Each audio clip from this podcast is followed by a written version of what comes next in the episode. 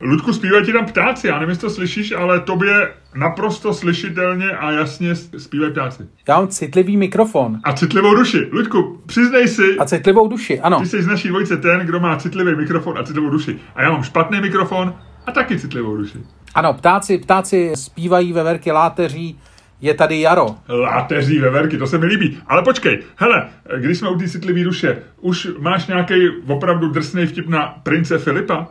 Já se ptám proto, že naši posluchači si žádají eh, vtipy. My jsme eh, tady na Petra Kellnera Eh, neboštíka českého biznisu, udělali pár vtipů a eh, nejmenovaný posluchač nám tehdy psal too early nebo too soon. Já ho nebudu jmenovat, protože to nemusel být příjemný, ale byl to Ivo Lukačovič. A on mi včera hned už psal takovou provokující sms a říkal, už se těším na vaše too early joky o princi Filipovi. Nebo plus minus takhle. On to napsal nějak jako zvořilejš, jakože, jakože to jsem zvědavý, jestli bude zase too early. Tak, no takže chci se zeptat, máš něco z prostého, opravdu takového opravdu drsného na prince Filipa?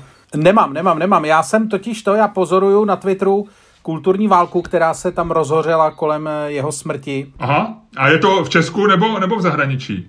V zahraničí, ve Velké Británii. Je to tam, tam je to obrovský téma, protože e, tam ta kulturní válka samozřejmě jako jede, že jo, ty, ty tam ho oslavují jeho smrt oslavují mladý Voukýs jako smrt prostě starého opresora, a e, zároveň e, ta v úzovkách ty boomeři, když to řeknu takhle, tak ty zase naopak mají takovou tendenci e, jako mu skládat úctu. Zajímavý je, že se to projevilo i v, ve vysílání televizí, že zatímco BBC a ITV úplně brutálně překopali program a vyhodili takový ty klasický pilíře televizního programu, v případě BBC to byl seriál EastEnders, jestli se nepletu, nebo to byla ITV, nevím. Prostě vy, vyho, vyházeli to, ale co je Luďku. Luďku, Luďku, postupovali jako Milan Friedrich, když kdokoliv umře.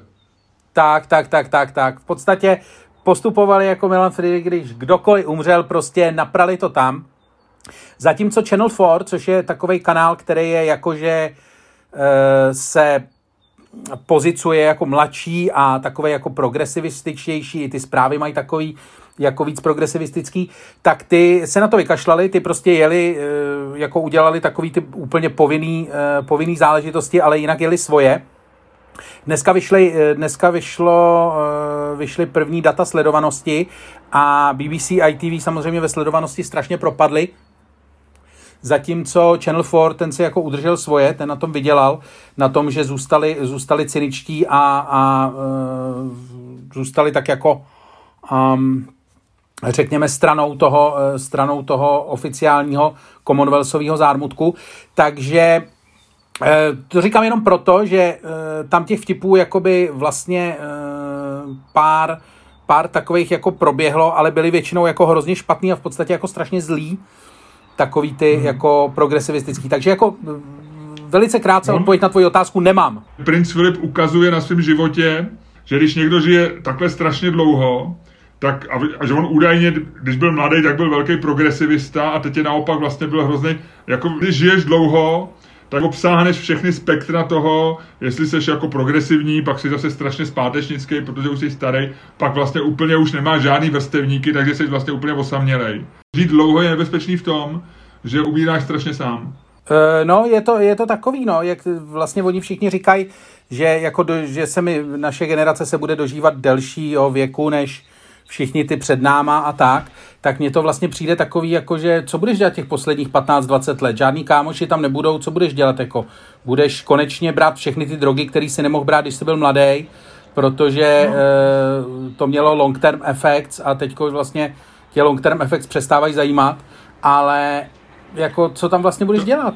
Ty seš, ty trošku směšuješ dvě věci, jako samozřejmě pokud eh, jako se ten, ta průměrná délka života prodlouží celkově, tak samozřejmě ty průměrně žijící pořád budou mít nějakých těch pár kamarádů. Ale je fakt, že takový ty outlieři, co žijou díl, eh, jo, tak, eh, tak, tak ty pak se potýkají s tím, že vlastně jako jsou najednou ve světě, který ne, nejen, že už jim ani nepatří, nejen, že si e, nemůžou nic nárokovat, ale ani, rozumíš, my dva ještě se v tom podcastu vždycky můžeme tak jako uklidňovat navzájem, jako že ty, že ty mladí voukeři jsou pěkný svině, ale, ale až, až jeden z nás umře, Lučku, až jeden z nás umře, co budeme dělat, já nevím. Jo? Já, já nikoho jiného jako tebe nemám, takže dávej na sebe pozor. To jsem ti chtěl říct.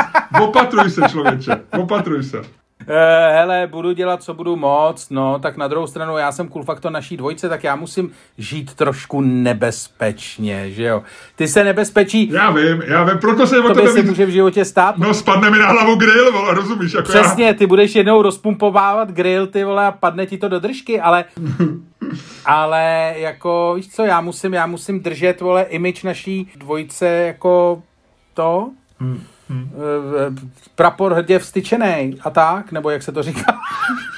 Hele, prapor, nech ne, na pokoji. Já, já, jsem taky, já jsem taky pátral po nějakých nekorektních vtip. Ono se asi i těžko dělá nekorektní vtip na stoletýho člověka, který umře. Ale tu early, tu sun, já jsem o tom přemýšlel z jiného důvodu.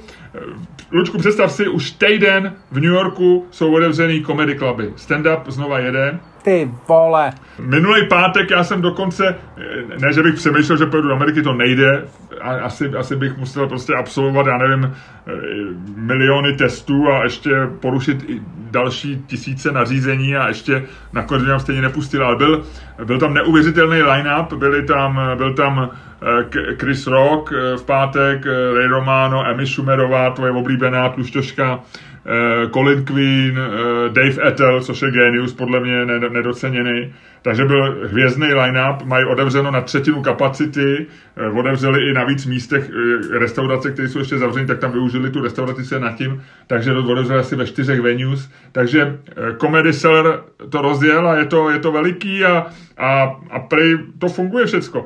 Jerry Seinfeld odvíral jiný klub, zapomněl jsem jaký, ale byl, byl jako na otevření jiného klubu a říkal, vystupovat po roce pandemie bylo jako poprava na elektrickém křesle, ale v tom dobrém slova smyslu. Což mi přijde jako docela dobré štýl. Uh, no, ne, ono to bude strašně zajímavý. Jako je to zajímavý z mnoha důvodů tohleto, protože jednak, uh, já jsem to někde říkal, Uh, už, že vlastně jako tahle ta doba bude strašně nepříjemná, že se to kolem nás bude všechno otvírat a my tady budeme furt vlastně jako zavřený, že jo? Což bude jako, to bude strašný oprus. Já jsem teďko, jsem se díval, že moje oblíbená kapela Alabama 3, což jsou takový jako, eh, ty já opravdu jako miluju, miluju velmi, tak mají po dlouhé době, uh, mají koncert v plné sestavě a oni jsou takový, jako že nikdy nevíš, jestli se nerozpadnou, jo. Takže každý koncert může být poslední, už je navíc jeden člen umřel. A Uh, a takže předtím byli Alabama 4? A, ča, časování dobrý, on umřel už před dvěma lety, ale ten vtip není úplně. Ale jako eh, beru to, beru to jako solidní pokus, beru to jako solidní pokus eh, a příspěvek do diskuze tu Early Too Soon. Tohle Soon rozhodně nebylo. Ale chci říct, že oni mají normálně naplánovaný koncert jako ve svém venue, strašně se na to těšej, někdy v červenci. A já na to koukal, teď, když mi to vylezlo na tom, eh, jako v nějakém tom mailing listu jejich, ve kterým jsem, a říkám si, ty jako za normálních okolností bych fakt jako neváhal jako minutu. Jo, že Londýn, tam zpátky, nazdar, sami jsme to dělali několikrát kvůli vystoupení Ricky Gervaise a tak. Ale teď jako, ty lajsneš si to? Koupil bys si ten lístek? Ptáš se na riziko jako toho cestování, jestli by mi to bylo příjemný, nepříjemný. No jako vlastně nemohl... nevíš jako nic, jestli tě tam pustí, jestli tě pustí tam, jestli tě pustí zpátky, jako... A jestli ten koncert vůbec bude dobrý? Hele, já, kdyby, kdyby třeba teďko, jo, kdyby eh, mě Alabama Sri neznám, ne, ne, nezajímají a v hudbě já mám, teď jsem si přečetl dokonce, že nějaká porucha, eh, trpí tím 3, 3, 3 až 5% lidí a ty neocenějí hudbu. Já nevím, jestli do toho patřím, já, ale je pravda, že pro mě hudba je dost jako, jako něco ocením, ale nejsem si jistý, jestli je to hudba třeba. Ale zpátky, takže kdyby třeba, já nevím, něco, co bych fakt chtěl vidět, kdyby se třeba řeklo, že bude otvírat uh, londýnský comedy seller, přijede tam jako hostovat uh, Louis C.K. například, tak bych si asi lístek koupil dneska. Hned dneska bych tam prostě šel a koupil si to. Tak o co přijdeš, tak přijdeš o 50 liber nebo o 100 liber, nebo já nevím, kolik to může stát. No ne, pak musíš koupit tu letenku, protože ty budeš pokračovat jako normálně, že jo? Ty budeš pokračovat podle. Když Jasně, se... letenku nekoupím teď. Teď bych koupil ten lístek, který musíš koupit, a letenku bych koupil v momentě, kdy bylo jasný, že ji musím koupit. No tak vzhledem k tomu, že letadla lítají poloprázdný, tak, eh, tak, tak bych ji koupil na poslední chvíli, takže zase tak velký, asi bych to koupil, už jenom, už jenom to, že by se za to těšil. Vem si jenom, kdy ty si naposled něco kupoval jako lístek na nějakou akci na internetu. No, to, to, mě, mě vždycky tohleto... No na akci ne, ale tak tohleto, to, to, tohleto těšení, to si samozřejmě, na to existuje výborná substituce, že jo, což je online nakupování, nakupování v oblečení, že jo, dokonce ne, jsem slyšel ono, výbornou věc. No je, dokonce jsem slyšel výbornou věc, že v této době, kdy že největší riziko je, že prostě dostaneš koronavirus a jinak vlastně všechny rizika omezuješ jako na maximum, nemáš vlastně všechny takové ty věci jako nejsou. A že vlastně největší, teďko jako největší adrenalin ráž je eh, hodit si do košíku eh, na nějakým online shopu něco fakt hodně drahýho. A pak jako jezdit myší takhle jenom jako kolem toho tlačítka jako zaplatit a říkáš si, ty vole, ty vole, ale co když? A ty vole, bude to trvat ještě rok, mám na to prachy, nemám na to prachy, ty vole, aaa. Že to je vlastně jako jediný, jediný opravdu jako adrenalin kick, který jako, že jediný vlastně vystavení se do nebezpečí, který v současné době jako reálně můžeš zažít. to možný. No tak, eh, ale já si myslím, že bych, já kdybych teďko opravdu na, narazil na něco takového, tak bych si to koupil, kdyby to bylo, jak ty říkáš. No já, já nic takového jsem nenarazil. Ale dobře, dobře. Hele, ještě k tomu, jedné z těch uh, komiků, který začíná zase vystupovat v Americe nebo v New Yorku, je Gilbert Gottfried, což si možná vzpomeneš, to je ten člověk, a vracím se k našemu námětu Too Early. Jo, jo, jo, to je ten, co udělal první vtip o 11. září. Ano, ano. Eh, co letěl do Kalifornie a chtěl mít zastávku na Empire State Building.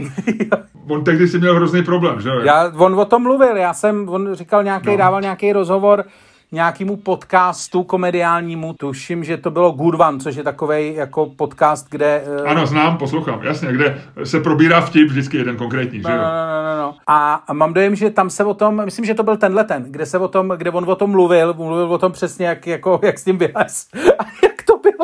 Jak to bylo, opravdu, jako, to bylo opravdu jako reálně tůsun jak svině.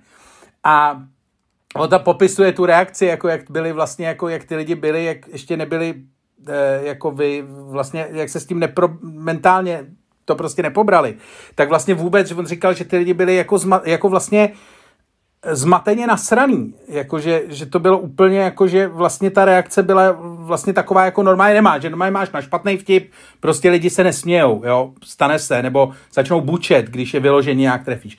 Ale tohle to, že byl úplně jako speciální druh reakce, který vlastně jako normálně vůbec jako nemáš šanci, nemáš šanci dát. Že to prožívali autenticky, že většina, většina takových těch pohrom, my už jsme zvyklí na to, zemře princ Filip, tak tě to, i kdyby si ho měl rád dětka, tak tě to pět minut šokuje, ale pak samozřejmě už tomu cynismu povolíš tu, jako že, že to, ale, ale tady to bylo, že opravdu tím, jak tam zemřelo těch x lidí a teď do toho byli, že to způsobili ty teroristi a teď vlastně ten šok toho dne a všeho, tak asi oni opravdu, jako že to brali jako osobní útok, což většinou nebere, že jo? No, no, no, no.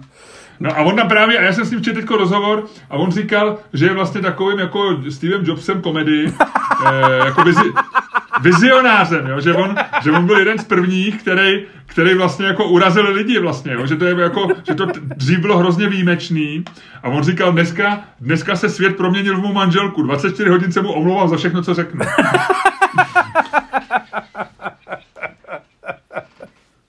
Ale to je hodně vtipný. To je, to je jako vtipná, to je celá ta konstrukce vlastně jako hrozně dobrá. No, no, no. Takže Gilbert Gottfried taky vystupuje a my si o tom můžeme nechat zát. Ale mně se dokonce zase znova se mně zdálo o, o tom, že jsme už měli představení a měli jsme ho v nějakém divadle ty jsi vystupoval první a bylo to nějak, se nám to nějak nepovedlo celý člověče, no. Bylo to, byl to takový ten sen, po kterém se probudíš a říkáš si, jej, ještě, ještě se nám to zdálo. Někdy se ti zdají sny, kdy máš jako dobrý pocit a pak ti dojde, ty vole, to byl sen, do prčic.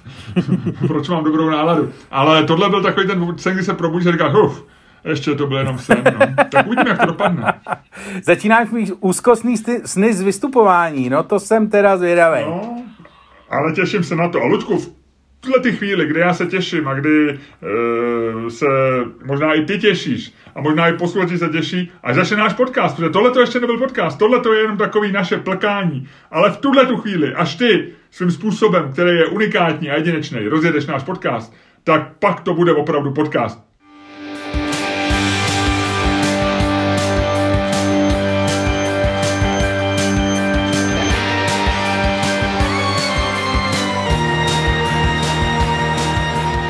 Dámy a pánové, posloucháte další díl fantastického podcastu z dílny Čermák Staněk komedy, kterým vás jako vždycky budou provázet vaše oblíbení.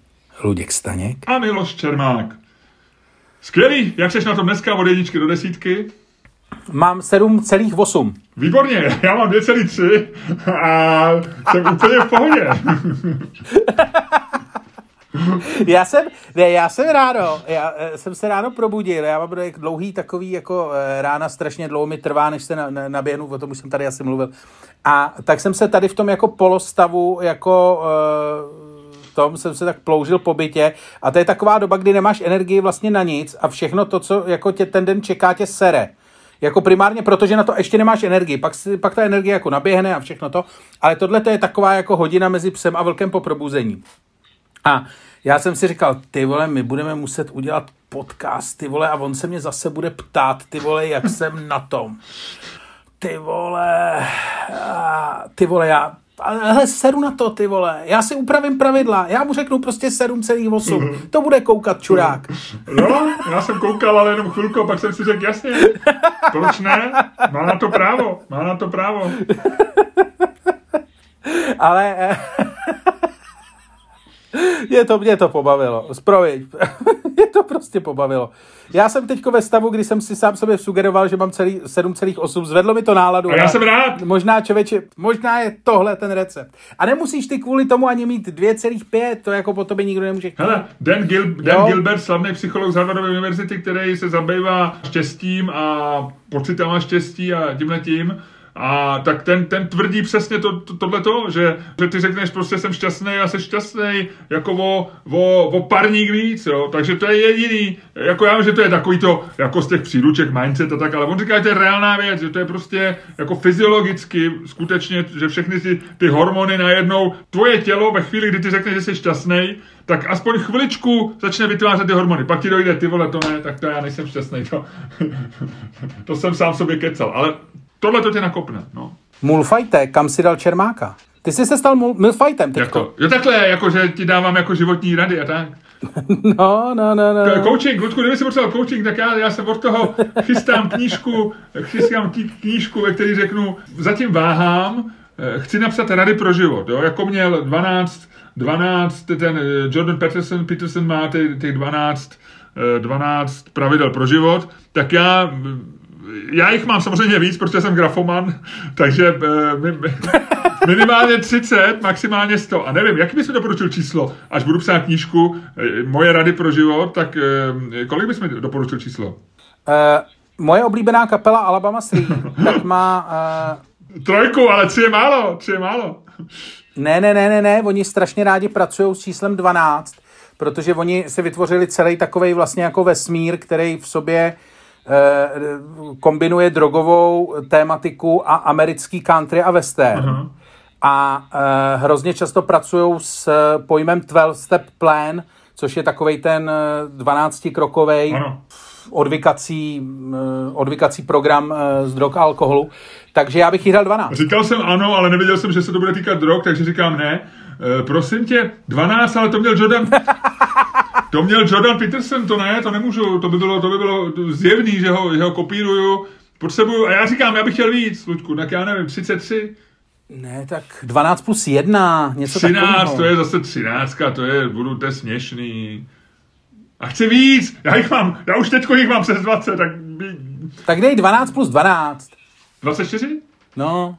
Mně to přijde hrozně banální. 24, mně to přijde takový 24. Ježíš, tak jich dej ty vole 731 To je moc, to je moc, to je moc. Tak promiň, já jsem chtěl jenom poradit. No tak jako jestli mi nechceš poradit, tak se na to Ne, tak 72. Dobře, 72. To je, já zkusím je to dát dohromady a až jich budu mít plus minus 60, tak začnu na to dělat reklamní kampaň. Já to chci vydat, jak se říká, s appendixem, a to znamená 72 budu mít já, to znamená 28, plus 28 životních mouder Luďka Staňka. Dám tam takový to tvoje, eh, co sníš do oběda, z toho nepřibereš. Eh, nej, nejslavnější samozřejmě, z malých příjmů se daně neplatí. To si myslím, že eh, to milujou finanční úřady na celém světě. To, to milujou i v Americe. No. Eh, no, to, to, to rozhodně. To, eh, já potřebuju minimálně, já jsem totiž říkal, že jestli se dá na něco využít tvé grafománie, takže bych chtěl být jako na těch knížkách nějak jako spolupodepsaný, aby mi šly, aby mi šly royalties nebo aby, šly, aby mi šly poplatky z práv nebo poplatky z prodeje, protože nějakým způsobem jako si říkám, že jako mi přijde nefér aby tady ta část, tady ta část tvý produkce zůstala no, mnou no. neobhospodařená. Dobře, dobře, to se určitě... Speciálně, když se ukazuje, že ty si eh, v rámci eh, našeho podcastu budeš jako vlastní eh, fanklub, který ti posílá dárky. Ano, a pojďme to nechat, tuhle tu část. Eh, ví, víme, o co jde. Přijde nám eh, z, od firmy Samurai Shot, což je název, který už mě lichotí, jenom když ho slyším. Eh, mně přišla nabídka toho, že můžeme ochutnat jejich nealkoholický sekt vyrobený z čaje, nějakých japonských čajů. A vyloženě do mailu napsali, že se to, tato nabídka se týká mě, že se netýká Luďka Staňka, takže myslím, že jsou z týmu a jsou z mýho týmu a já jsem jim slíbil, že při příštím natáčení, ale ještě mi nedorazil ten jejich sekt, jo, že ho budu popíjet, eh, naleju i tobě, takže se můžeme sejít v našem, sejít v našem studiu Note 5 a eh, ty na ně budeš nadávat a já ho budu chválit. A oni řekli, bereme, bereme a posíláme.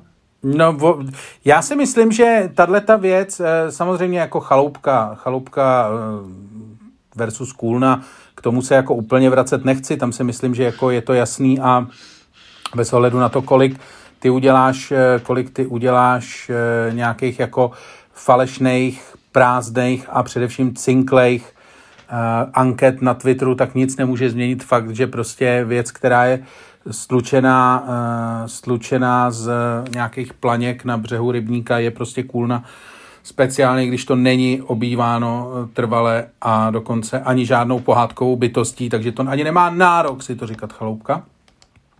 Ale jako eh, vlastně mi přijde divný, že se tady do toho, že se tam do tohohle toho souboje se začaly, začaly pronikat takový opravdu jako zlý a falešný prázdný notičky.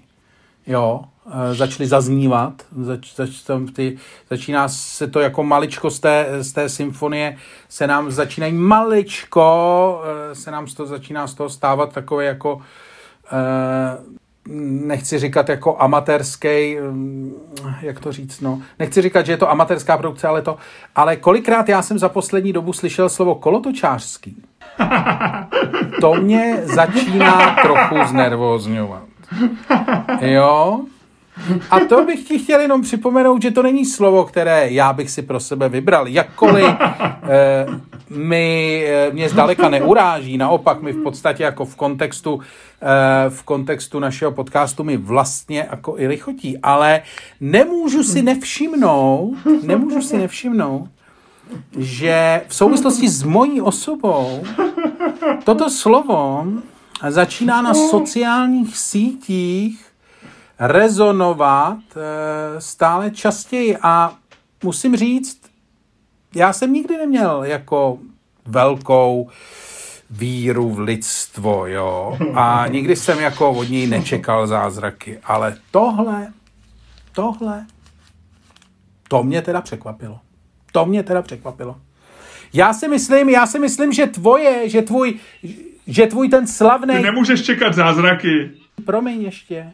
To, že mluvím pomalu a s předstíraným klidem, neznamená, že mě můžeš kdykoliv přerušit.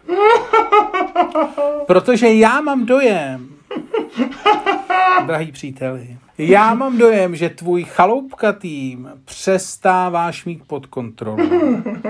A jeho jisté části se na sociálních sítích začínají podezřele radikalizovat. A já vím, že ty budeš říkat, že to není tvoje, a budeš o to dávat ruce pryč a tak, ale jenom bych tě chtěl upozornit na to, že cokoliv se stane, neseš za to odpovědnost.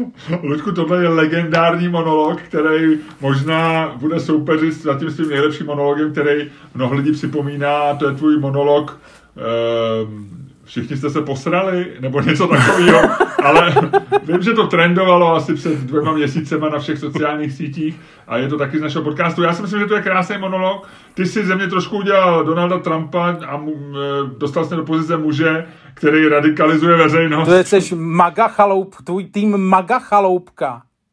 Maga chaloupka. Já bych si chtěl zastat svého týmu, to jsou dobrý, zlatý lidi, to jsou lidi, kteří mají srdce na pravém místě a e, e, jak to říkal Donald Trump o těch z Klux Klanu, že, že, že zná, že some, some of them are really nice people. Ano, ano, ne, já jsem, já jsem jako na to samozřejmě připraven. Já jsem, když už jsem to říkal, tak jsem si byl vědom toho, že je to věc, která vykope další příkop, ale jenom bych tě chtěl upozornit, že každý další příkop jen ukazuje v celé nahotě, jací lidé na obou dvou stranách toho příkopu skutečně stojí.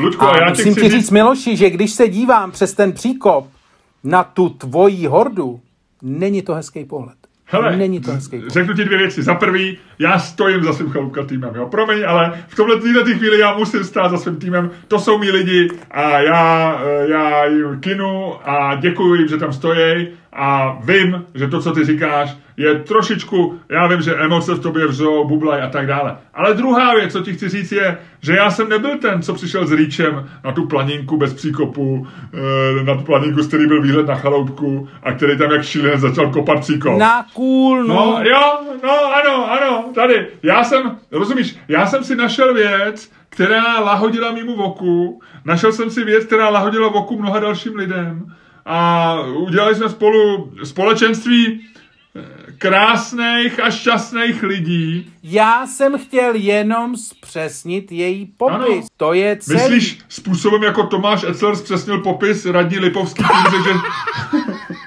že to je špinavá čupka? Jestli si teda takhle, jestli chceš postupovat tímhle tím způsobem, dobře. Jo.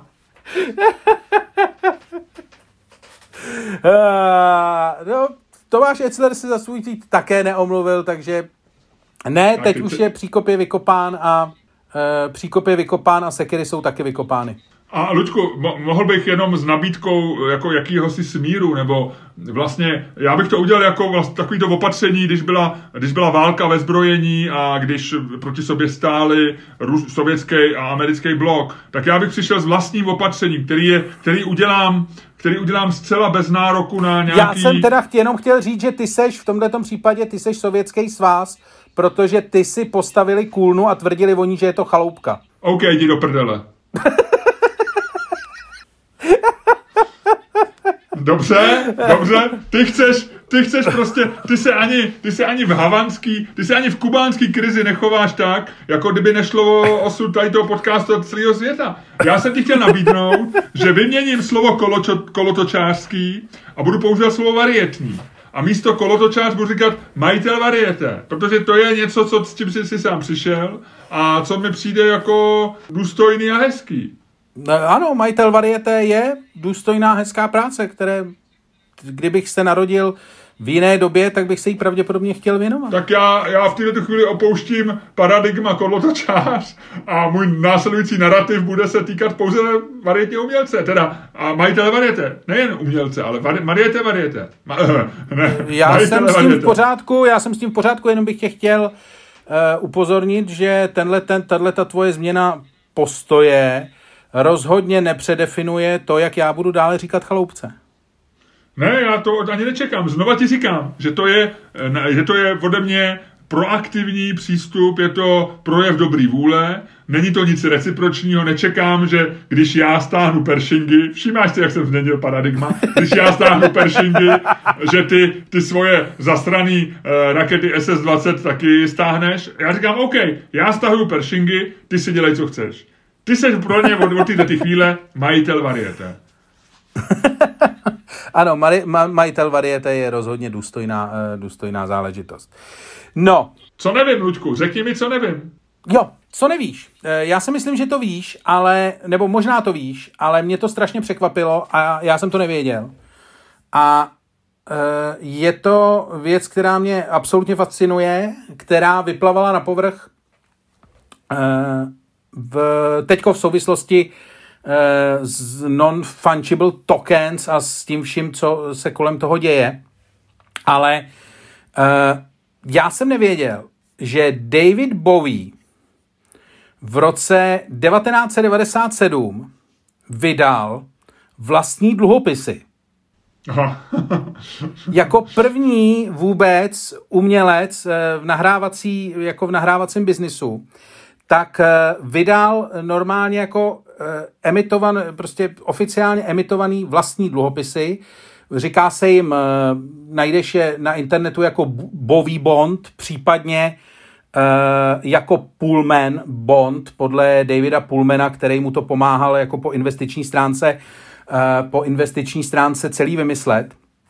A eh, byl to absolutně fantastický trik, protože Boví v roce 1997 byl v situaci, kdy se rozhádal se svým bývalým manažerem a potřeboval od něj eh, a jeho manažer držel část Bovího back katalogu, respektive jako royalties nedržel teda samotný jako nahrávky, ty, ty zůstávaly jako nahrávacím společnostem, ale držel royalties ve smyslu autorských, autorských práv. A uh, on nějak se pohádali, on ho potřeboval vyplatit a neměl na něj prachy, tak normálně udělal to, že se dohod uh, s Davidem Pullmanem a vydali normálně uh, vydali dluhopisy v hodnotě 55 milionů dolarů, který Boví využil k tomu, aby vyplatil uh, bývalého manažera a zůstal, získal kompletní kompletní mm, jako kontrolu nad svým, nad svým back katalogem. Uh, ten, bylo to jištěný, ty, ty byly jištěný 25 albama, který, eh, respektive jako autorskýma právama z 25 alb, který do roku 1997 Boví vydal. A měli e, normálně výnos, ty dluhopisy, asi 9,7% nebo přes 9%, což bylo jako výrazně nad tehdejší uh, marketovou úrovní, která byla asi jako 7%. A Boví mu to fantasticky vyšlo, uh, vyplatil všechno, uh, tenhle ten trik uh, vlastně jako byl úplně super. A um, pak to zkoušeli dělat samozřejmě jako další umělci, ale Eh, vlastně nikomu se to nepovedlo už jenom proto, že v roce 2000, respektive tuším 2001 přišel Napster a bylo, eh, bylo po srandě. Okay, ale je to ale... jako vlast, vlastně je to fantastická story, protože já jsem nikdy nebyl Bovýho, nikdy jsem nebyl Bovýho velký fan a, a, a vlastně jako tu jeho nespornou genialitu jsem vlastně jako nikdy, nikdy úplně jako nenahlédl. E, jako vnímal jsem ji, ale vlastně nějak jako za srdce mě to nikdy úplně jako nebralo ale tohle to jsem jako minul při tom, když se, to, když se to řešilo a přijde mi to jako úplně boží, protože to potvrzuje, že ten člověk byl jako vlastně úplně genius. Asi jo, já ho měl docela eh, rád, ale jak už jsem ti říkal, já uh, hudbu, uh, hudbu nedokážu úplně ocenit, takže, ale byl mi jakoby docela, docela sympatický. Uh, prosím tě, myslíš, že kdyby jsme my dva vydali uh, dluhopisy Čermák Staněk, uh, jak se postupuje? Jak můžeš vydat dluhopisy? Já nevím, musíš si najít, musíš si najít někoho, kdo ti to vydá. Já předpokládám, že si musíš najít nějakého pana Pulmana, který ti s tím, který ti s tím nějak jako reálně pomůže. A já žádného pana Pulmana neznám, ale hlavně si myslím, že v okamžiku, kdy eh, se vydávají non-fungible tokens a eh, non-fungible tokens se přilípává na vlastně jakoukoliv věc, která je k dispozici, tak si myslím, že jediný, co vlastně my potřebujeme, je zeptat se tvýho syna, jak to máme udělat. To je celý. OK, já to, já to zjistím a příště ti řeknu. Mimochodem, ona teď zač, začala výprodej těch eh, životních alp, že, nebo těch, těch práv za ty, eh, jak oni tomu říkají? Eh, Back katalog.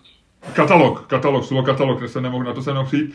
Paul Simon, že jo, prodal právě svůj katalog a mně přišlo hrozně líto Arta Garfunkla. Já vím, že všechny ty písničky samozřejmě napsal uh, Paul Simon, uh, ale já jsem měl vždycky, koho jsi měl, já vím, že asi Simon a Garfunkel nejsou jako tví, uh, tví oblíbenci, jo? jako že to je mimo, mimo tu range uh, cool faktoru naší dvojce. Ale já je měl docela rád, což taky odpovídá mým postavení naší dvojici. A vždycky byl sympatičnější Art Garfunkel. A nejenom proto, že je vyšší, protože on ve skutečnosti vysoký není, on jenom vypadá vysoký vedle Paula Simona, který je malý. No, ale já jsem si o tom jednou, jsem si to nějak, eh, já mám vždycky večer takový ty záchvaty, když se dívám třeba na nějaký film nebo ta toho si strašně Wikipediuju, co se stalo těm jednotlivým těm. Ano. Což, což je výborný dělat to u, u programu České televize, protože tam jsou v podstatě samý mrtví lidi. Takže tam si s tím, s tím googlováním těch mrtvých užiješ fakt jako spoustu legrace. A takhle jsem si tam nějak googloval Simona s Garfunklem a vyšlo mi teda z toho, já jsem vždycky si říkal, ten Garfunkel je takový víc cool, takový jako to, ale pak jsem si jako googloval ty Wikipedie a ty jako odkazy z té Wikipedie, měl jsem takový ten klasický Wikipedia freefall, mm-hmm. jak jsem se prostě propadnul do té do informační jámy. No a vypadl jsem z ní teda s pocitem asi po třech hodinách, že Art Garfunkel byl pěkný hajzl. No je, ono oni oba žijou, že jo, samozřejmě, takže já si, já právě... No já třeba se polepšil, třeba, já jsem nemyslel, jo, že je mrtvej. Já jsem myslel, že se třeba jako polepšil, ale že oni se nějak jako brutálně rozhádali a všude vlastně píšou, že to byla, že to byla Garfunklova vina, že, to, že on byl jako pěkný hajzlík. Já nevím, já jsem měl podobný freefall jako ty, trval zhruba stejnou, stejnou dlouhou dobu a došel jsem k tomu, eh, že mě byl pořád sympatičnější ten Garfunkel, on samozřejmě, já myslím, že ta první, oni se pohádali několikrát, pak měli ty slavné koncerty, že jo, v Central Parku a, a někde, uh, myslím, že i Madison Square Garden, kde se jako vlastně vždycky jako by dali vždycky po, po letech dohromady a byli tam ty starý fanoušci a byla to ohromná událost a definitivně se rozhádali, já nevím, asi před deseti lety, že když už oba říkají, že už se asi nikdy, že eh, Gar, Garfunkel by to chtěl ještě dát dohromady, jemu nejde tolik těch tantiemů asi, ale, ale Simon už řekl definitivně, že ještě se k tomu přidala nějaká jako indispozice hlasová Garfunkla a tak, ale samozřejmě tam, já mám pocit, že ze začátku Simon nějak asi žádl na Garfunkla, přemo začal hrát ve filmech a byl jako v jednu chvíli byl jako trošku populárnější a měl hezčí hlas, ale nej, největší legrace je, nebo mně přišlo, v tom mém freefallu eh, velkou kapitolu zabrala písnička Most přes rozbouřenou řeku, což je jeden z největších hitů, a který no. původně zpíval čistě Garfunkel. Jo. A vlastně Simon tam říká v nějakém rozhovoru velmi upřímně, že ho to strašně sralo, jo. že vlastně to byla strašně populární písnička. A on říká, já jsem to napsal, já jsem napsal slova, já jsem napsal tu hudbu. A teď jsem koukal, jak on to tam zpívá sám na pódiu, jak všichni jsou z toho úplně, jak šílí celá hala. A já vím, že, jsem to ne, že, že to není hezký, ale že jsem už v té době jsem ho nenáviděl v tu chvíli, jako jo. Myslíš, že dopadneme stejně? Asi ne, protože my nemáme žádný takovýhle hit. A, to je pravda, to je pravda. A já myslím, že je, je, na nich se poznamenalo i to, že uh, opravdu tam byla ta nesymetrie v tom, že Garfunkel byl jenom zpěvák, on měl taky i výrazně hezčí hlas, že? nebo ten dával tomu tu zvláštnost, že Simon Paul Simon má jako obyčejný, normální jako asi celkem rockový nebo folkový, jako normální hlas, ale Garfunkel tím, jak měl ten hlas vysoký a jak s tím pracoval, tak to, tamhle, že on vlastně opravdu jenom, jenom, jenom že vystupoval a Simon to všechno napsal, no. Ale... Hele, ty máš hroznou výhodu, že si, že si můžeš povídat o svých oblíbených zpěvácích se mnou, který tvý oblíbený zpěváky zná, zatímco já si s tebou o mých oblíbených zpěvácích povídat nemůžu, protože ty víš hovno. A to je strašně nespravedlivý a to je nesymetrie naší dvojce. A Luďku, do chvíle, než se z Alabama Street stane Alabama tu, tak já se to nastuduju a budu si, o, budu si o nich s tebou povídat. Ale poslední věc ještě řeknu k tomu, že na konci toho mýho freefallu, který byl asi před, já nevím, třema, čtyřma rokama, ne úplně dlouho, bylo zjištění, že půl roku předtím, než byl tady ten freefall, to znamená, a já teďko plácnu, jo, rok 2017, 2018, tak nějak, tak... Eh, Počkej, 2017, 2018 sedí Miloš Čermák na gauči a má v ruce tablet a už do toho dvě hodiny zírá a říká si, ty vole, to jsem nevěděl. No, jo? ano. A ne tablet, já to vždycky dělám u počítače. Já na tabletu si jenom čtu, ale Jasně. tyhle ty freefally se odehrávají vždycky u mého počítače. A jsem, piju bourbon, jsem už lehce lízlej, protože to trvá 3 hodiny, jak jsem ti říkal a e, poslouchám takový ty písně, jedu tu svoji diskotéku, poslouchám most, po, po, po osmí poslouchám most přes řeku, tečou mi slzy a Nicméně na konci toho freefallu byla informace, že asi půl, hodin, půl, půl roku předtím, než ten freefall proběhl, to znamená jakoby v té době relativně jako včera, eh, byl v Regensburgu v Řezně, což je z Prahy dvě hodiny jízda autem. Jo. Eh, koncert no. uh, Arta Garfunkla. A uh, na YouTube je jeho záznam, já jsem je pořádal, tehdy jsem ho našel. A to se odehrává, já nevím, vypadá to jako kdyby hrál v domově důchodců, jo? je to prostě jako ve 23.12 brečím u koncertu v Madison Square Garden z roku 82 a ve 23.14 si pustím koncert v Řezna pro 27 důchodců v tamním kulturáku. Jo. Ale vlastně jsem si říkal, že jsem promeškal životní šanci, že kdybych to věděl, sam, tak, tak jako sednu do auta a jedu se na starého Arta Garfangla, který mu je nějakých, já nevím, 70, 80, eh, blíží se do věku prince Filipa, tak bych sednu do auta a jedu tam. No, no to je jak já s Alabama 3, no. No. Ale mimochodem, když o tom mluvíme, eh, tohle to je největší koncert, který si kdy v životě minul, který ho fakt lituješ? Nebo máš nějaký jako jiný?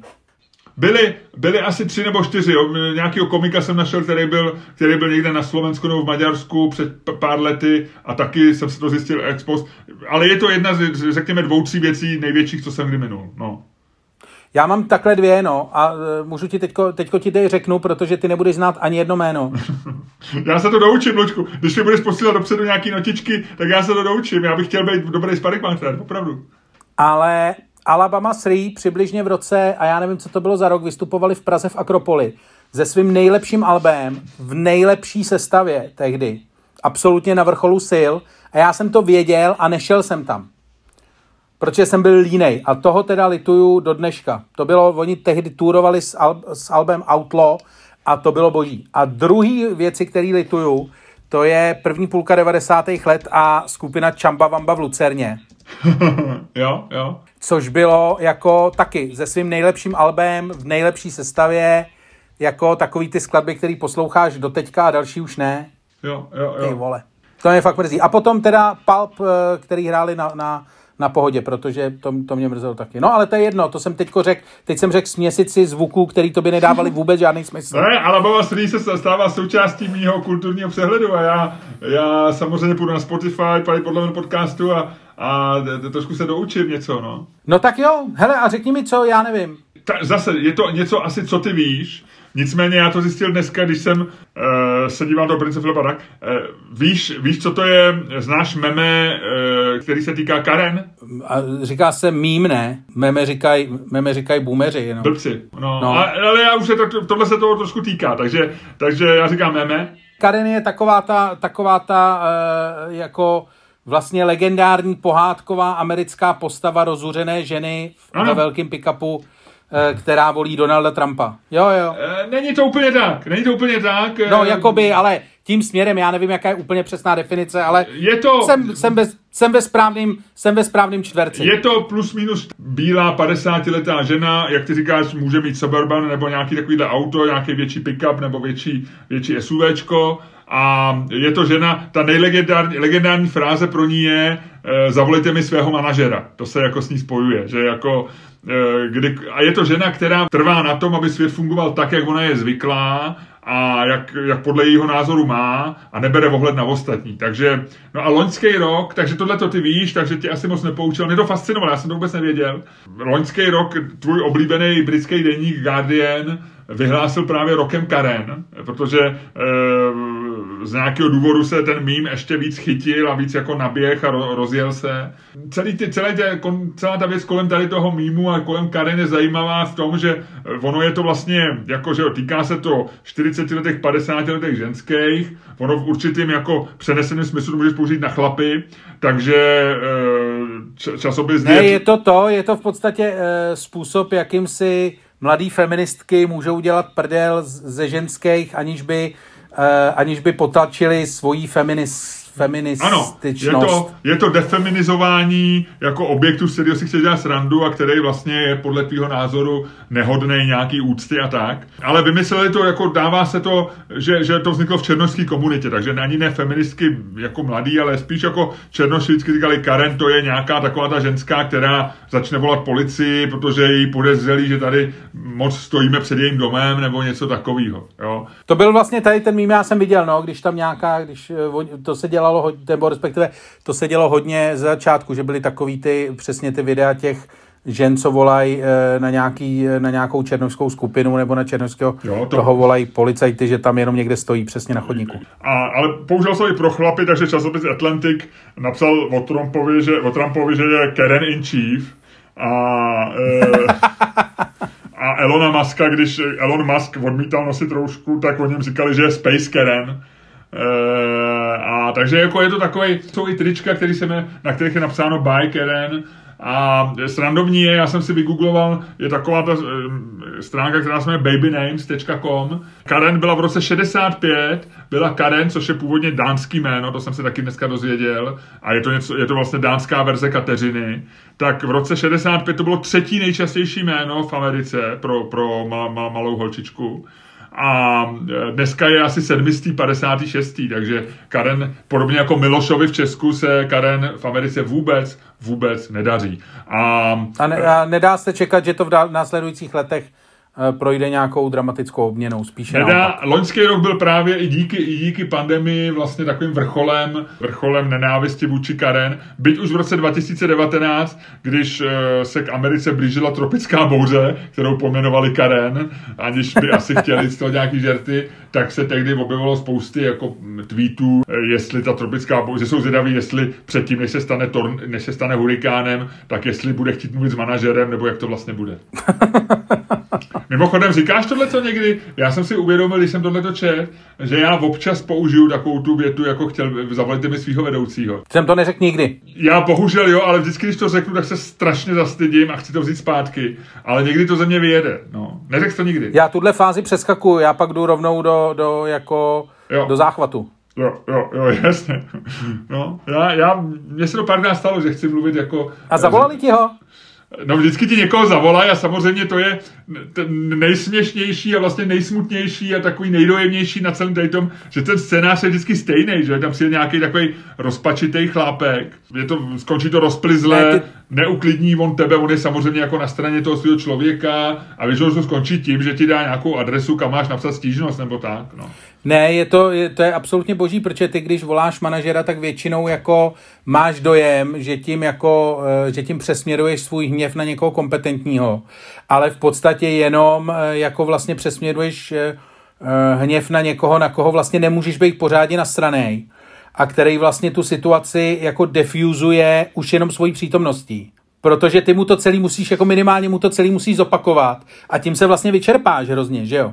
Že přijde prostě frajer a zeptá se, co se tady děje a ty mu to celý, ty musíš, já jsem tady chtěl tohle, ale toto, tak už, co, už si jednou řval, tak to vlastně musí říct znova. A tím musíš vlastně jako, tím přicházíš o tu svoji výhodu toho útoku, že jo, oni tě vlastně donutějí prostě útočit znova a už jako vlastně většinou už nemáš ty samé síly, takže je to vlastně jako, ty sám sebe vlastně jako podrážíš tím, že si zavoláš, jo, necháš zavolat manažera. A použil jsi někdy, protože máš taky, máš docela hodně followerů na internetu, použil jsi někdy takový to, že si to čekal třeba fotit nebo natáčet a... Um... Ne, ne, ne, to já, já jsem většinou tak na straně, já mám takový zatmění, já, já to vlastně moc nedělám, protože já mám takový to jako dobrý, dobrý, dobrý a pak mám zatmění. A no, takže ty nevíš, dobrý, já se tě ptám, ale ty nevíš. No.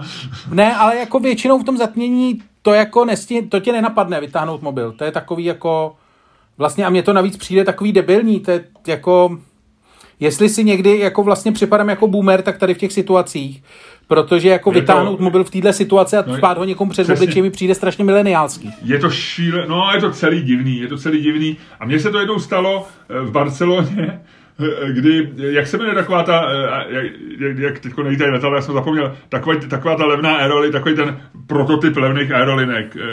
EasyJet nebo Ryanair? Ryanair. Tak jsme letěli Ryanairem, jsme letěli do, do Barcelony a ztratili nám kufr který se nikdy nenašel. To, kufr se vždycky najde. Jo. Mně se v životě ztratili miliony kufrů, nebo miliony ne, ale určitě desítky. A většinou je to docela výhodný, protože ty, když jsi dobře pojištěný a já mám dobrou cestovní pojistku a hodně jsem jezdil, tak ty si vlastně můžeš nakoupit po 24 hodinách nějaký věci už za nějakou sumu a tak. Je to vlastně, když se ti ztratí kufr na nějaký čas, tak je to vlastně hrozně výhodný. A ty letíš a když se ti ztratí cestou tam. Nicméně tady ten se nikdy nenašel. To je první, co chci říct. Manželka tam měla boty za, za, za spousty peněz, protože vždycky vozí všude spousty bot a boty jsou drahá věc. No a no, no tak to, to, se asi, to se nenašel přesně kvůli no, těm botám, že jo? A ty, a ty potřebuješ, e, pro tu pojišťovnu potřebuješ nějaký potvrzení od té letecké společnosti, že to. My jsme šli, no a Ryanair samozřejmě nic nevydá, protože, no ale my jsme našli nějakou přepážku, kde byl člověk normálně v uniformě nebo s nějakou takovou vysačkou Ryanair, který byl, byl to, byl to Španěl, malý, takový tmavý a měli jsme s ním nějakou debatu a on došlo k tomu konfliktu, nějak došlo k té eskalaci, já jsem samozřejmě chtěl volat vedoucího nebo manažera, on mi nikoho nezavolal a e, nakonec já, že se ho vyfotím prostě, jo. A já jsem si ho vyfotil telefonem. A on normálně v tu chvíli řekl, že dobře, tak my vám to, já, já vám to potvrzení nedám. To potvrzení jsem bral jako, že ti musí dát oni, že, že to je něco, když ti ztratí kufr, tak ti buď to kufr nebo potvrzení, nebo jdeš bez ničeho. No jasně, no. no. a on říká, já vám ho nedám. A já říkám, no to vy ho teda dáte. A on říká, nedám. A já říkám, no tak jako, jako to mi ho, a teď co mám dělat, že jo, jako jo. A on říká, on říká já vám ho nedám, vy jste si mě vyfotil, musíte smazat tu fotku. A já říkám, já nic smazat nebudu, já to dám na Twitter. A to, říká, dobře, tak sudejte kam chcete, ale nedostanete potvrzení. A e, skončilo tak, že jsme volali. Frajer si tě povodil. Hele, normálně, e, takže jsme se nějak dohodli, že zavoláme policajty. A policajti byli na jeho straně. A já říkám, oni mi ztratili kufr. A on říká, no a co? co my, my, my, jsme policie, ale tady pán říká, že ho ohrožujete. A já říkám, no já ho neohrožuji, já chci to potvrzení. A bez něj neodejdu. A oni říkají, to odejdete, protože on musí jít domů. A, takže policajti byli na jeho straně. A já nakonec došlo k té ponižujícímu momentu, že jsem jako v tom svém mobilu mu ukázal, jak to vymazávám a on mi dal to potvrzení. Jo. Ale samozřejmě v iPhoneu, když, když iPhoneu něco vymažeš, tak to můžeš obnovit znova, rozumíš? To je, no, jasně, je to jo, deleted, no. úplně nesmyslná věc. Jo. No nic, takže takováhle, takže tady já jsem prošel v této háce v Barceloně. Do dneška na to občas s manželkou lásky plně vzpomínáme, teďko v roce pandemie.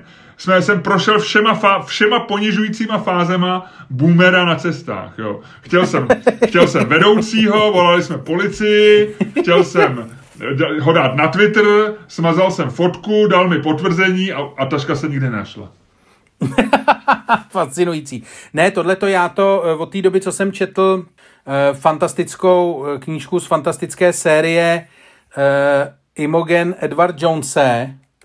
Knížka se jmenuje Fly, Air Babylon a popisuje vlastně to, jak funguje zákulisí letecké přepravy. Jasně, kufry, co se tam děje, co se tam děje vlastně. No, no, no, no, no. no. To kouzlo je, to kouzlo je v tom, že vlastně uh, tam je to to, že máš, že, že bereš anonymní zdroje a jakože popisuješ prostě s literární nějakou, s literárním zpracováním toto. A tam je popsaná scéna, kdy ten hrdina vlastně toho příběhu, který se odehrává během 24 hodin na na eh, nejmenovaném britském letišti, které velmi nápadně připomíná Heathrow, tak tam přijíždí na, na parkoviště pro zaměstnance toho letiště. Jo. A teď to popisuje, jak tam přijíždíš a říkáš, a já prostě přijíždím nějakým svým malým jako autíčkem a teďko přijíždím na parkoviště, kde jsou po pravé straně jenom Mercedesy a Jaguáry. A to jsou auta, eh, které patří baggage handlers. teda těm lidem, co vykládají kufry. A... Těm nebožákům, kteří tam chodí takovým plandajícím oblečení, u toho letadla vypadá jak politování hodní, víš? Jako, že no, padají ty věci a všecko. A já jsem nikdy nezjistil, jestli, protože ta knížka je opravdu jako na, na, na, přesně na tom švu mezi fikcí a non-fikcí, jo.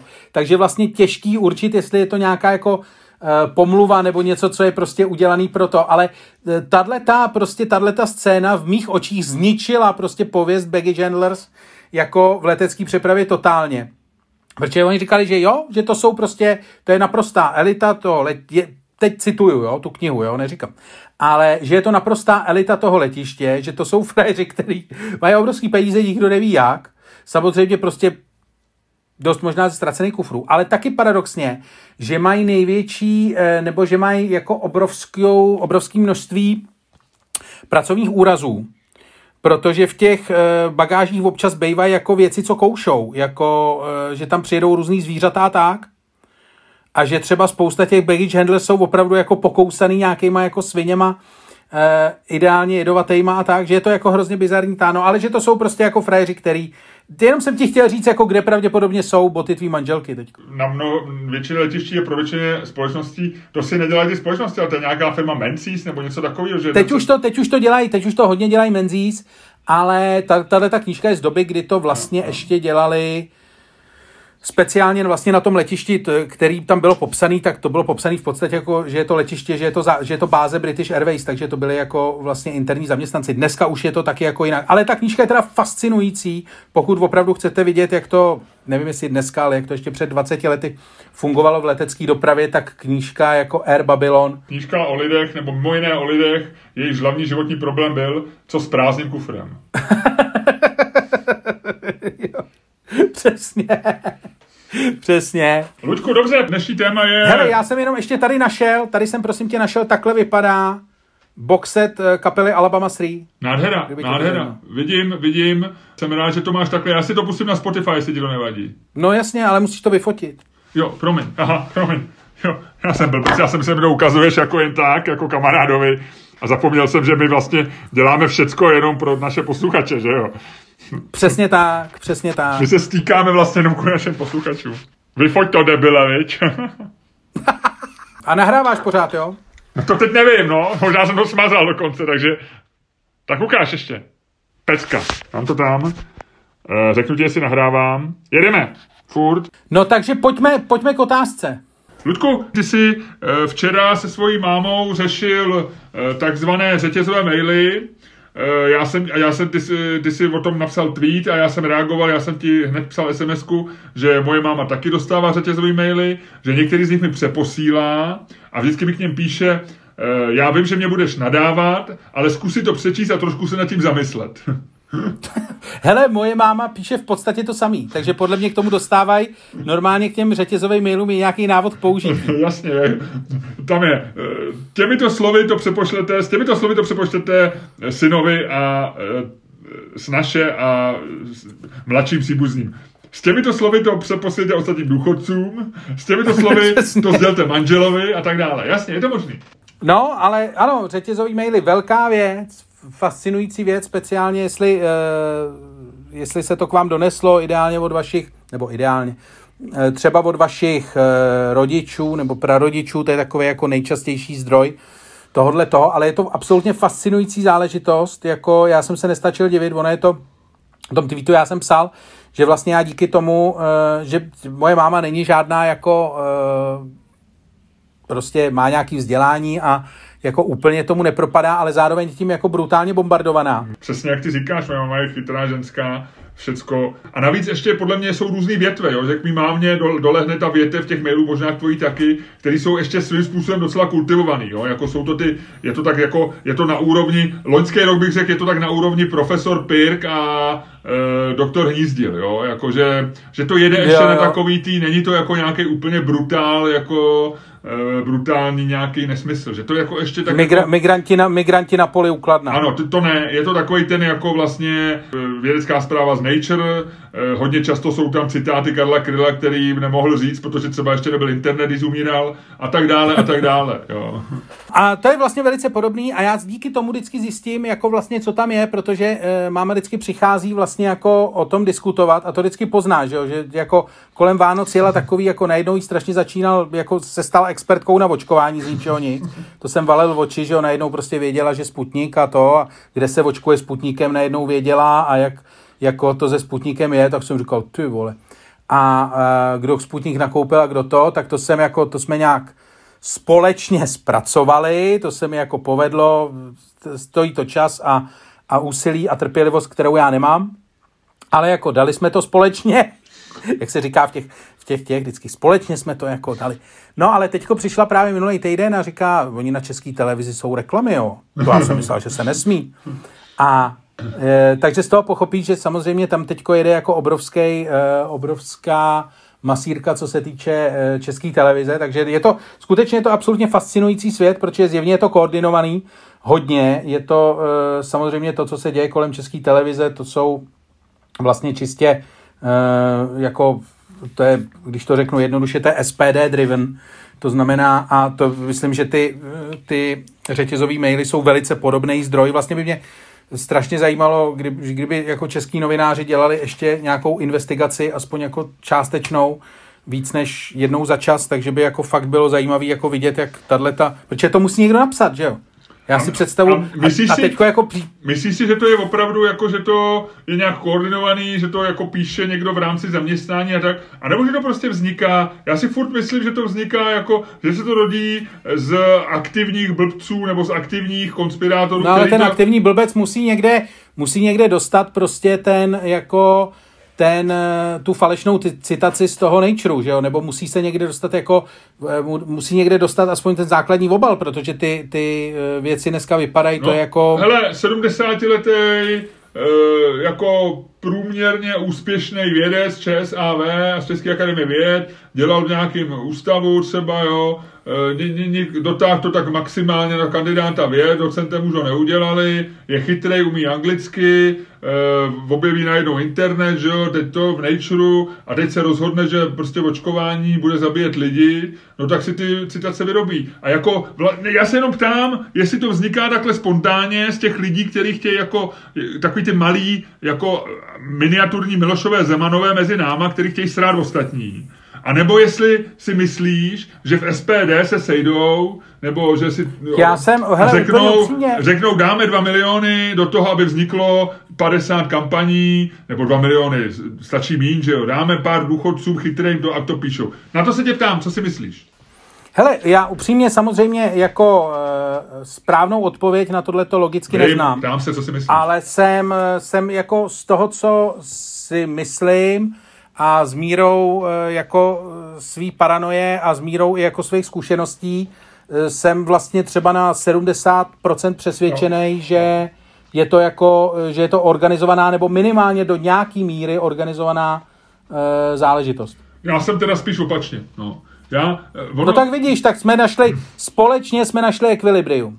jo, my, Varietní umělec a intelektuál našli společně ekvilibrium. jo, jo. A varietní umělec a, a intelektuál se teď budou muset dohodnout, Eh, jak o tomhletom problému budou debatovat. poslední detail k tomu, co ty jsi říkal, mě vlastně jako přesvědčuje asi to, jak ty říkáš, ty jsi jako, aniž bys byl konspirátor, ale, ale jako hledáš možná to jako nejjednodušší řešení, ale na druhou stranu já jsem se tolikrát v životě zažil jako blbejch poznámek na to, že vás platí prostě, vy děláte pro bakalu, vám, vy musíte psát tohleto, vy děláte tamto, ty si dělal tamto, ty si tam, ty si tam, ty si ten vlastní tohle, to patří Němcům dříve, že jo, to patří Rakušanům, vy musíte tohleto, jo, vy to posílá. Celá moje kariéra, v životě jsem se nesetkal s ničím takovým a tisíckrát jsem čelil tomu, že si někdo myslí, že, že to takhle chodí. Takže to mě vede spíš k tomu, že to tak vlastně většinou, že to není ani tam, kde bychom to dneska jako v tom viděli my. No. Rozumíš? Já ti rozumím. Já jsem eh, vlastně, eh, ta moje paranoia je, nebo takhle. Já jsem, chtěl bych jenom říct, že já jsem za normálních okolností jako veliký nepřítel, jako takových jako konspirací. Já si naopak myslím, že to, eh, že vlastně jako většina konspirací je jenom jako zpětná snaha pokusit se vysvětlit jako všude přítomný chaos, který nás, který nás obklopuje. Ale myslím si, že tohle to jako je tak jako vlastně časovaný a tak to vlastně jako jako sedí, že si myslím, že minimálně jako nějakým způsobem, když neřeknu, že to je jako, jako tailor-made, jako dělaný na míru, tak si myslím, že je to minimálně, jak je dneska to moje oblíbené slovo, který fakt nenávidím, méně než slovo mléko, ale fakt ho nenávidím, že je to takový jako kurátorovaný minimálně. Aha, OK, dobře, tak po dobrý, ale jsme tak oba tak nějak rozdělený a pojďme se bavit o tom, jestli jedna možnost je, jestli máme ty lidi poslat do hajzlu, anebo se jim pokusit vysvětlit, že to je nesmysl. Může, že bychom dali mámě 20krát napsat, nebudu číst řetězové maily, nebo budu po škole. A co takhle? Máme lidi, kteří rozesílají, kteří se jsou součástí řetězových mailů, jo? Máme, je, máme, je, máme jim nadávat nebo je litovat. To zní dobře, to zní dobře, to zní dobře, to zní dobře. Ta... Jo, jestli jsou oběti nebo pachatelé. Ano, a ty myslíš moji matku. Nebo moji matku. OK, dobře, dobře, dobře. Oni je dostávají a minimálně jako selektivně je rozesílají dál třeba mě nebo někomu. Že jo? Možná to nedělají nějakým mechanickým způsobem, nejsou takovým kolečkem v nějaký mašinérii, ale nějakým způsobem se o to minimálně chtějí bavit. Podílej se na tom, no, no. podílej se. Jsou součástí problému. Ano, ano, ano. Zároveň jsou oběti a zároveň jsou i pachatele, to je fascinující. Tak pojďme na to. Tak, Lučku, já to tam roztočím, tu naši, ten náš kolotoč. Promiň, promiň, promiň. Roztočím to naše varieté. Ehem, ehem, ehem. Roztočím to naše varieté. Tak, coin flip. Když padne dvojka, ty říkáš, máme jim nadávat. Když padne uh, strom, ty říkáš, měli bychom uh, je litovat, měli bychom je, uh, je spíš, jsou to oběti. Jo? Roztočíme.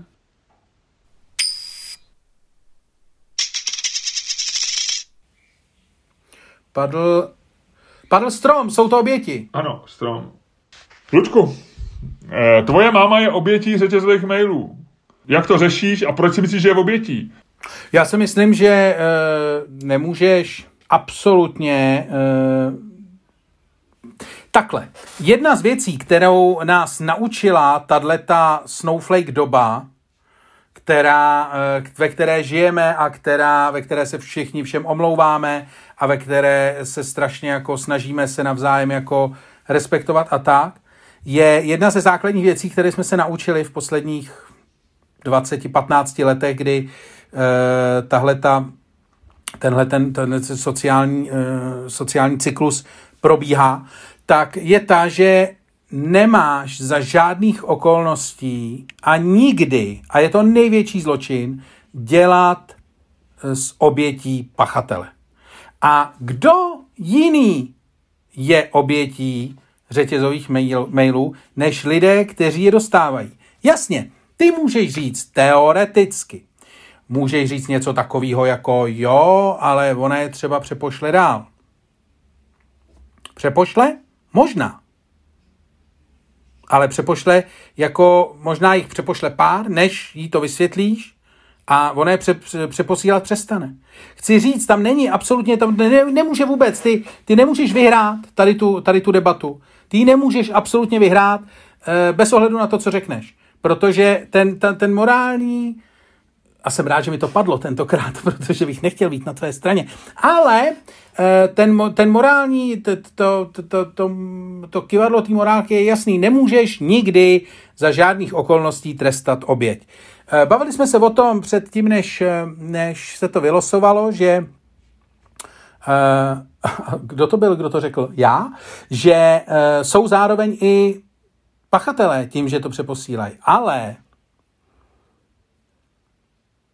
Eh, já se vrátím, já se vrátím k naší oblíbené debatě o psech. Eh, to je jako, nemůžeš prostě, víš co, špatně vychovaný, eh, jako to, že pokouše někdo, jak říkají vždycky pejskaři, to, že je pes zlé, je vždycky odpovědnost, jako to není, ten, ten pes není tak nastavený. A stejně tak, si, když mluvíme o našich matkách, tak víme, že jsou to osoby chytré. To jsou osoby, které mají nějaké jako přehled o světě nebo celý život měli a e, je jasný, že se nechtějí podílet na, na e, rozvrácení toho světa, e, kterým prošli, že jako moje matka není volička SPD, tvoje matka není volička SPD, takže je jasný, že oni jsou v podstatě v tuhle chvíli jsou targetovaní. Oni nejsou žádnou součástí e, té mašinérie. A to, že e, občas ty maily přepošlou dál, přepošlou je tobě a aby si řekl, podívej se na to, co a přemýšlej o tom. To je v podstatě jako kdyby si jim, eh, kdyby ti prostě přeposílali, já nevím, jakýkoliv jiný eh, jiný článek z internetu. To není jako žádná, eh, to není jako podíl na zločinu. To je prostě, oni jsou velice jako jasně targetovaná skupina, oni jsou, jsou vlastně cílem velice sofistikovaného, velice sofistikovaného útoku, který je přesně cílený na určitou prostě sociální demografickou skupinu. A e, v žádném případě prostě o nich nemůžeme mluvit e, jako o pachatelích. To jsou prostě jako jednoznačně oběti. To jsou, a vlastně to vidíš, že jo, když e, to tý, nebo já nevím, jak je to stojí mámou, ale já většinou to mám jako vysvětlím, ona mě těma, eh, těma mailama nějak ne, ne, ne, nezásobuje nějak agresivně, většinou jako si ty věci nechá vysvětlit, jako není to, neudělala prostě na základě těch mailů jako uliční buňku SPD prostě, jako nechodí prostě jako hlídat svůj, eh, svoji čtvrť před, před migrantama, takže jako ona je fakt jenom součástí, prostě jako kdyby si na ní prostě pustil fukar s horkým vzduchem a jí to trošku občas jako odfouklo, občas něco, ale to neznamená, že eh, že by to jako chtěla prostě sama dělat. Ona je fakt jenom vystavená nějakému jako cílenému útoku. A kdo je odpovědný, jsou ty lidi, kteří to posílají. Tečka. Nazdar. Vyhrál jsem, děkuji pěkně. Ludku, takhle nevím, nevím, já jsem, znám zprávy o tom, jak paní Staňková zapálila několik ubytoven eh, s ukrajinskými dělníky, ale nevím. To byla jiná paní Staňková, to byla, to byla jiná paní Dobře, Staňková. hele, eh, já samozřejmě respektuju to, co ty říkáš, nicméně myslím si, že se trošku snažíš takzvaně eh, dát jako make-up na prase, jo, Um, jak, říká, jak říká náš oblíbený Scott Galloway jako lipstick on cancer. Uh, lipstick on cancer, protože uh, řetězové maily jsou problém. Jo? Jsou problém a ať už my samozřejmě máme svoje mámy rádi, ty, tvoje máma stejně jako moje je velice chytrá ženská, uh, jsou vzdělaný, mají za sebou kariéru a vlastně my trošku i vidíme, jakoby, když se díváme na svý rodiče, ať, už je to máma nebo táta, tak trošku vidíme sami sebe, třeba za 20, za 30 let. A já v tu chvíli bych chtěl, aby mý děti mi řekli, jako aby přišli ke mně, dali mi každý strany jednu a řekli ty vole, ty nebudeš ty maily dál posílat. já to prostě chci. A samozřejmě tehdy to už nebudou řetězový maily, to bude, rozumíš, něco takového bude Twitter, něco, co teď my považujeme za věc, která svým způsobem máme pod kontrolou, rozumíme jí, ať to je třeba, já nevím, Twitter, jo, nebo něco ještě sofistikovanějšího, co poznáme za deset let, nějaká druh komunikace.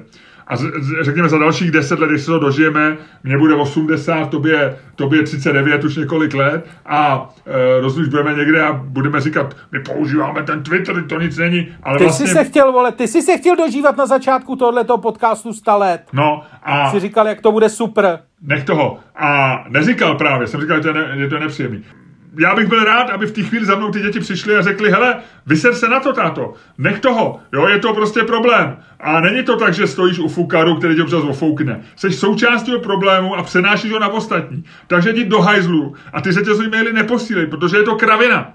Jo, a, a vohledy stranou, jako, a jak ty říkáš, samozřejmě nemůžeš na mámu zvát, když pošle první řetězový mail, ale moje heslo je edukace, represe. a trest.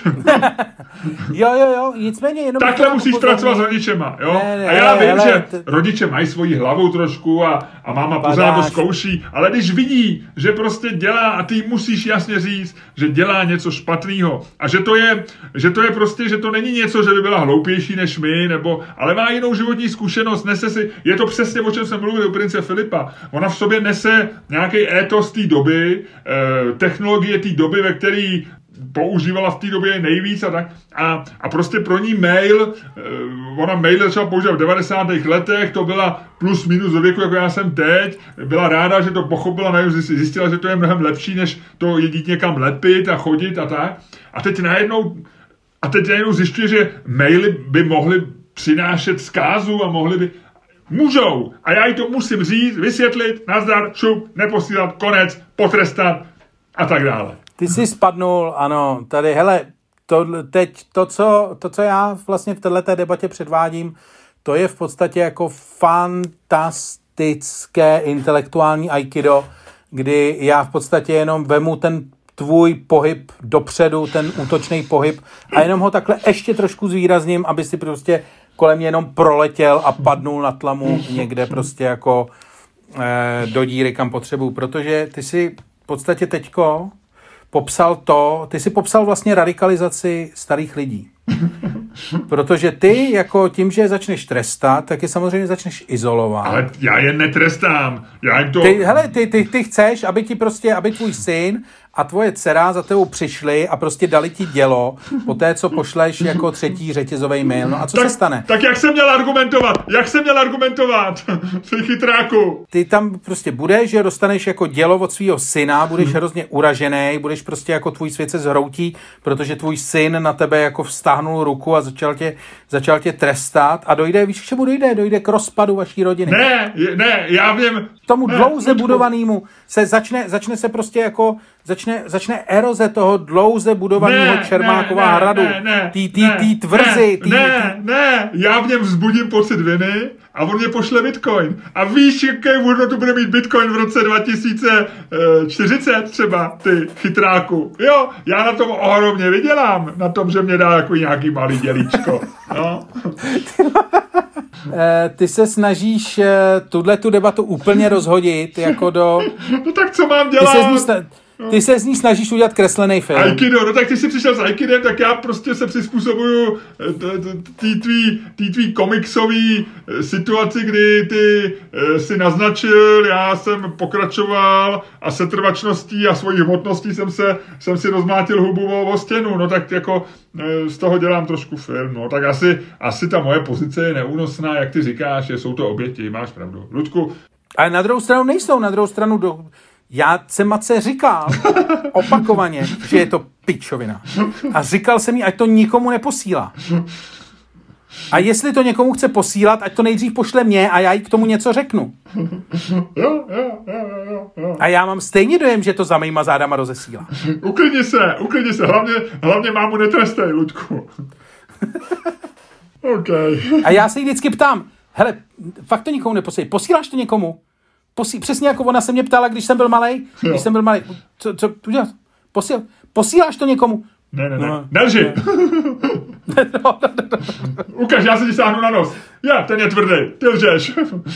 Asi mi odevzdáš na týden počítač. Asi mi Luďku, já myslím, že v tuhle tu chvíli by se mohl rozloučit s posluchačema našeho podcastu, aby si v hlavě udělali trošku pořádek, aby si narovnali svoje hodnoty, aby se zamysleli nad tím, jestli jejich rodiče, prarodiče nejsou doma sami, jestli nepotřebují pohladit, navštívit. Proč jsi se chytil toho trestání fyzického? Proč jsi nešel potom trestání přesně jako e, zarachem, zabavením počítače a tak? Ale já, já to beru jako obojí podobný, tak samozřejmě rodiče nebudeš být, to, mě, to byla nadsázka, jako e, přece nevymeš. Ale vzít, vzít mám mě počítač na týden, co? To nejde, Luďku, nemůžu. Na dva dní. Nejde, nejde. možná i schovat myš, možná, možná myš schovat, no. A to je, to je potěuchlý, to, je, to nejde, no. Máš o, pravdu. Opoč, otočit ty baterku v myši, víš? tu škovku dát opačně. Máš pravdu, to nejde. To nejde. To nejde, to nemůžeš, nejde. prostě nejde. No. no tak jo. Tak lidi, dejte si dohromady své hodnoty. Teď jsou to, dali nám život, vychovali nás nikomu jinému nejsme tak vděční jako našim rodičům. Lučku, rozluč se s naším posluchačem. Uh, do, do, doporučuji jednu věc, teoreticky teď mě napadlo. Samozřejmě musíte mít hesla uh, k počítačům svých rodičů, že jo, to je jasná věc, čistě z bezpečnostní důvodu, aby nechodili na stránky, kde nemají co dělat. No a když spějí, tak se jim podívat do pošty, podívat se na všechny ty řetězáky a naházet je všechny do spamu a označit je jako spam. Jo, jo, jo. Dobře. Já jsem tohle nedělal ani dětem. Já jsem v životě eh, ne- nedokázal být všechny poučky tehdy říkali, musíte se podívat dětem do historie a dát takový ty eh, parent filter, že to byla strašná móda na přelomu 90. let a 0. let, kdy moje děti byly v tom věku, kdy dostali prostě počítače po mně, plný pornografie na harddisku, že já jsem to smazal ne, nedokonale, takže to byly takový malý problémy doma. Ale... ale prostě nikdy jsem, nikdy jsem nedokázal vlastně jako se podívat, jako odevřít dětem počítač a podívat tak tohle se, to právě, právě jsem pochopil, právě jsem pochopil eh, vnitřní dynamiku vaší rodiny tady z té poslední věty. I když pravda je, ono je to jako najít tátova playboye, no, ono je to vlastně furt stejný. To je, stejný. to je pravda. To je stejný. To je pravda. Já jsem jenom chtěl skončit nějakou takovou jako smířlivou tou, víš. Jo, jo, jo, jo, jo. jo. Ty jsi našel tátova playboye? Ne, ne, ne, ne, ne. Ty jsi našel tátu. Otec náma moc nežil, takže uh, já jsem jako ani si, ani si doma nehlídal, ani, ani si doma neskladoval žádnou pornografii, protože byl přítomen, uh, byl přítomen uh, sporadicky a čím dál tím méně. OK. Mohl by si v tuhle tu smutnou chvilku vzpomínání ale ne, ne, skončili jsme, jako skončilo to, mělo to dobrý konec, mělo to dobrý konec otcem, s otcem jsme měli, před jeho smrtí jsme měli dobrý vztah, takže všechno v pořádku. Výborně, gratuluju. Jenom jsem nikdy neviděl jeho pornografii. A je, je celkem škoda, že eh, když rozeslal svůj poslední řetězový mail, že jsi ho pak zabil a to je ta smrt, o které mluvíš, ale nechme to být, nechme to být. Ty vole, jestli takhle vypadají i ty tvoje detektivky, co vydáváš, tak to teda musí být hrozný. No já nemám úplně dar pro detektivky, ale, ale snažím se to vymyslet co nejlíp. No. Ne, samozřejmě to je, detektivky jsou fantastický, určitě. Určitě. Já jsem i nějaký chat, možná když. tak už se rozloučíš s těma našima posluchačama, to mám udělat já, nebo co, jak...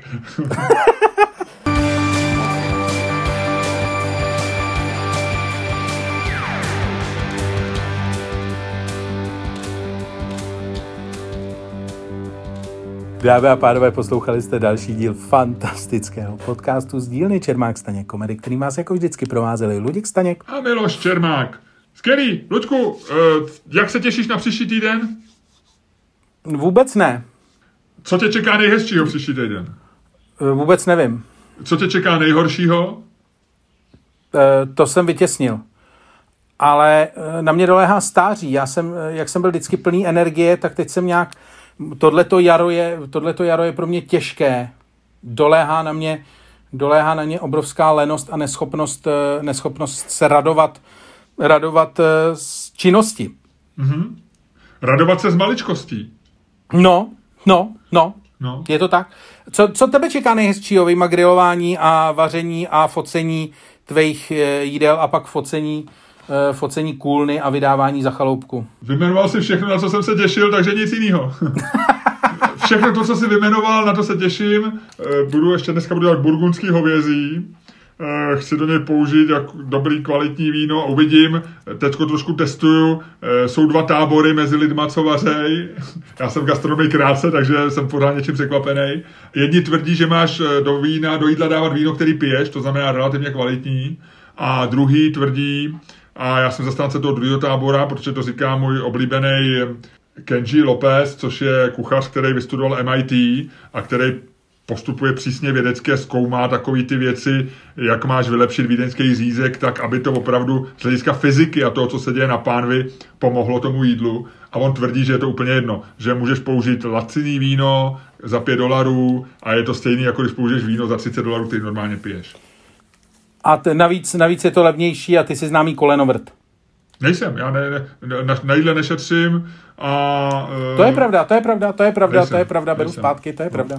To je Takže tohle budu dělat a těším se, že se třeba uvidíme už brzo, no, že uvidíme se, uvidíme se na fyzicky třeba v našem studiu Note 5, kam nám eh, příznivci, naši posluchači posílají, posílají firemní dárky a dárky a své produkty a že tak budou dělat dál a, a že... Posílají je tam tobě, posílají tam tobě. Ale samozřejmě, pokud, eh, pokud vás něco, protože víte, že v tomto, v tomto podcastu není reklama, tak eh, my samozřejmě přiná, eh, jako přijímáme dary, které jsou hodnotné a které nejsou finanční. To znamená, pokud máte něco, o čem si myslíte, že by nás to mohlo bavit a budeme o tom mluvit, tak o tom můžeme mluvit vy. Eh, ano, třeba peníze, klidně pošlete, jestli máte. No, nebo tak, nebo peníze tak. nás baví a eh, finanční dary neposílejte, ale pokud máte nějaký prachy, tak je klidně pošlete. Tak. A já se s tebou loučím. Čau, Lučku. Ahoj.